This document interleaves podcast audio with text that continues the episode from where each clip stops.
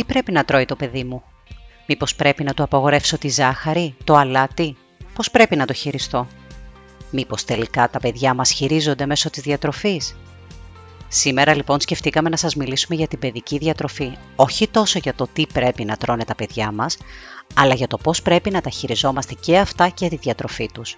Ίσως έτσι τα μοιήσουμε από νωρίς στη σωστή διατροφή και δούμε τα ωφέλη αργότερα.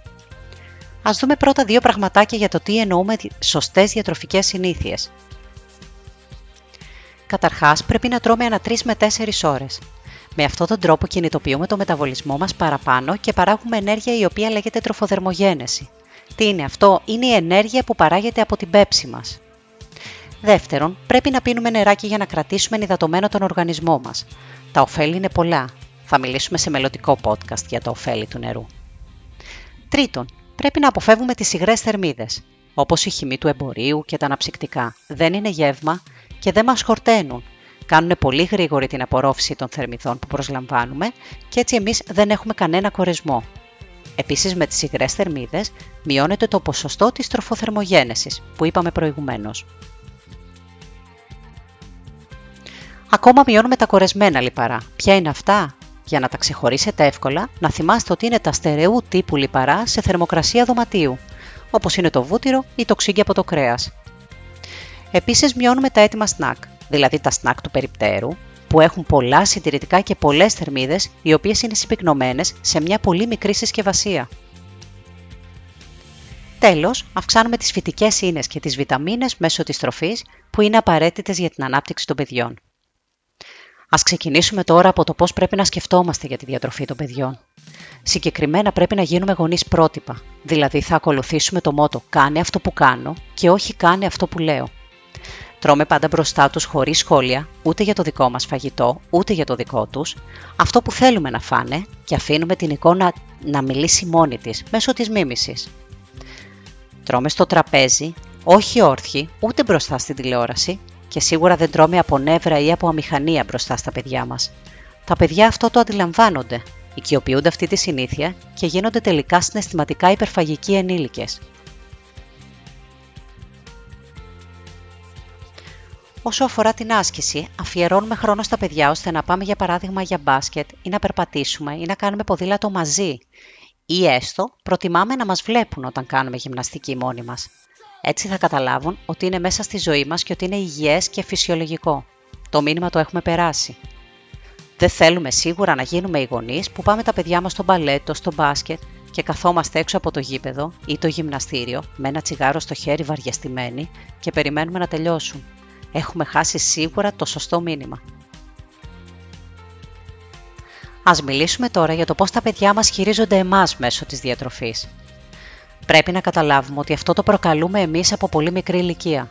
Το προκαλούμε όταν δείχνουμε πόσο σημαντικό είναι για εμάς το φαγητό τους, δηλαδή τα επιβραβεύουμε όταν τρώνε ή τα επιβραβεύουμε ακόμα χειρότερα με φαγητό. Για παράδειγμα, «Μπράβο αγάπη μου, έφαγες όλες σου τις φακές, θα σου δώσω λίγη σοκολάτα μετά». Με αυτό τι έχουμε κάνει. Έχουμε περάσει το λάθος μήνυμα, δηλαδή ότι οι φακές στο μυαλό τους είναι κάτι άνοστο και αναγκαστικό, ενώ η σοκολάτα είναι το δωράκι που σίγουρα είναι λίγο νόστιμο. Επίσης, οι ώρες που ασχολούμαστε με το φαγητό είναι αντικειμενικά περισσότερες από το παιχνίδι. Δηλαδή, συζητάμε τι θα φάμε, μαγειρεύουμε, ταΐζουμε και έτσι έχουμε χαλάσει τη μισή μας μέρα απασχολούμενοι με το φαγητό. Θα μπορούσαμε εδώ να κάνουμε το μαγείραμα παιχνίδι. Ίσως δηλαδή όταν βάλουμε και τα παιδιά μας στη διαδικασία της μαγειρικής να νιώσουν ότι δημιουργούν και να θέλουν πιο εύκολα να φάνε αυτό που δημιούργησαν. Ένας άλλος λόγος που μας χειρίζονται είναι γιατί εκφράζουμε τη στοργή μας μέσω του φαγητού. Γινόμαστε δηλαδή οι μαμάδες φίντερ. Τι κάνουν οι μαμάδες φίντερ, δίνουν στοργή μέσω του φαγητού και έτσι τα παιδιά όταν ενηλικιωθούν ζητούν στοργή από το φαγητό, με αποτέλεσμα να φτάνουμε στη συναισθηματική υπερφαγία όταν είμαστε ενήλικες.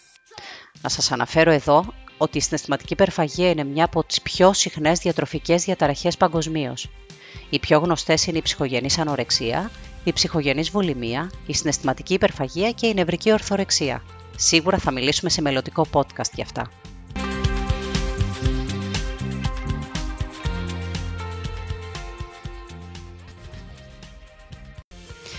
Οι βασικές συμβουλές λοιπόν από εμάς είναι οι εξής. Πρώτον, να καταλάβουμε λίγο την κλίμακα κορεσμού. Σε αυτό σας συμβουλεύουμε να αφήνετε τα παιδιά να αποφασίσουν τη μερίδα τους. Τα παιδιά μέχρι κάποια ηλικία, η οποία είναι περίπου 10 έως 12 ετών, τρώνε όσο χρειάζονται και δεν πιέζονται για παραπάνω. Δεν τρώνε δηλαδή τα παιδιά σε αυτή την ηλικία συναισθηματικά, οπότε αφήνουμε το στομάχι τους και την όρεξή τους να αποφασίσουν και τους έχουμε λίγο μεγαλύτερη εμπιστοσύνη. Δεν λέμε ποτέ όχι και ποτέ. Στα παιδιά το απαγορευμένο γίνεται θελκτικό. Νομίζω ότι και σε εμάς το ίδιο συμβαίνει. Δεν βγαίνουμε βόλτα πεινασμένοι. Φροντίζουμε δηλαδή να μην θελήσουν να φάνε έξω και όχι να μην φάνε αν το θελήσουν. Εδώ μας λένε πολύ συχνά στο γραφείο μας ότι πριν βγούνε δεν ταΐζουν τα παιδιά τους για να γλιτώσουν κάποιες θερμίδες, γιατί είναι σίγουρο ότι θα ζητήσουν τα παιδιά τους κάτι σε fast food. Εμείς σας προτείνουμε το αντίθετο. Να φάνε τα παιδιά στο σπίτι κάτι υγιεινό, για παράδειγμα ένα αυγό, μια φέτα ψωμί με λίγο λαδάκι, λίγο τυράκι και να φάνε και στα fast food. Με αυτόν τον τρόπο σίγουρα έχουμε κερδίσει να φάνε λίγο λιγότερο έξω ή έχουμε τέλος πάντων μια ελπίδα παραπάνω ότι μπορεί και να μην ζητήσουν φαγητό. Τρώμε όλοι μαζί στο τραπέζι. Όσο σημαντικό είναι για τα παιδιά είναι και για εμάς.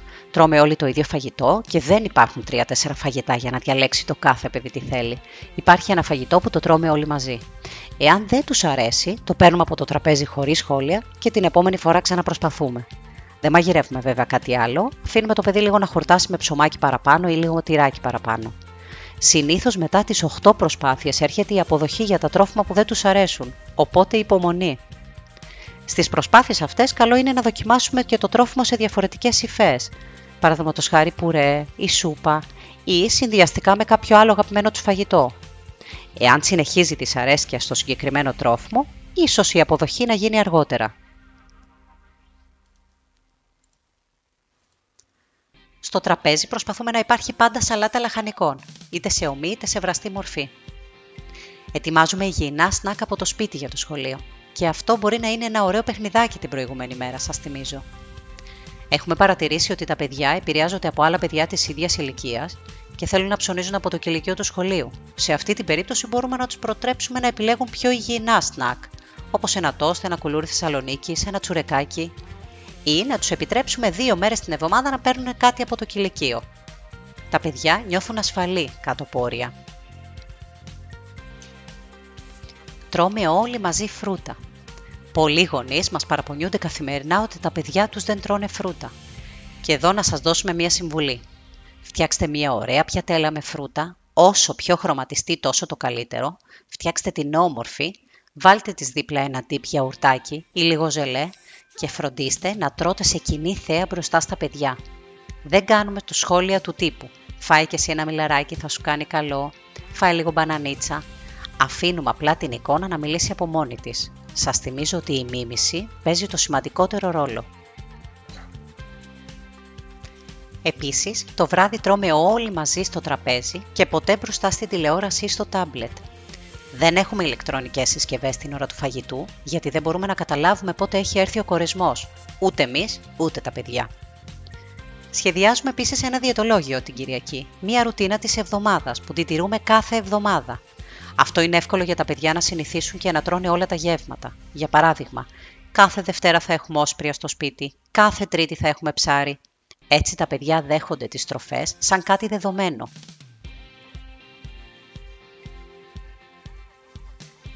προσέχουμε την εμφάνιση των πιάτων, αφού τα παιδιά επηρεάζονται πολύ από αυτή. Σκεφτείτε ότι για το λόγο αυτό είναι και εντυπωσιακές οι συσκευασίες στα περίπτερα. Τέλος, μαγειρεύουμε μαζί με τα παιδιά μας. Α είναι λοιπόν παιχνίδι και ψυχοθεραπεία το μαγείρεμα για εμάς και όχι η τροφή. Αυτές είναι οι συμβουλές μας για να βοηθήσουμε τα, πολίτικα, τα πολύτιμα πλασματάκια μας. Οτιδήποτε άλλο χρειαστείτε, επικοινωνήστε μαζί μας. Είμαι η Αριστεία Γαζούλη από το Κέντρο Μεταβολισμού και θα είμαστε ξανά μαζί σας σύντομα. Μέχρι τότε περιμένουμε ιδέες μέσω των social στο Κέντρο Μεταβολισμού.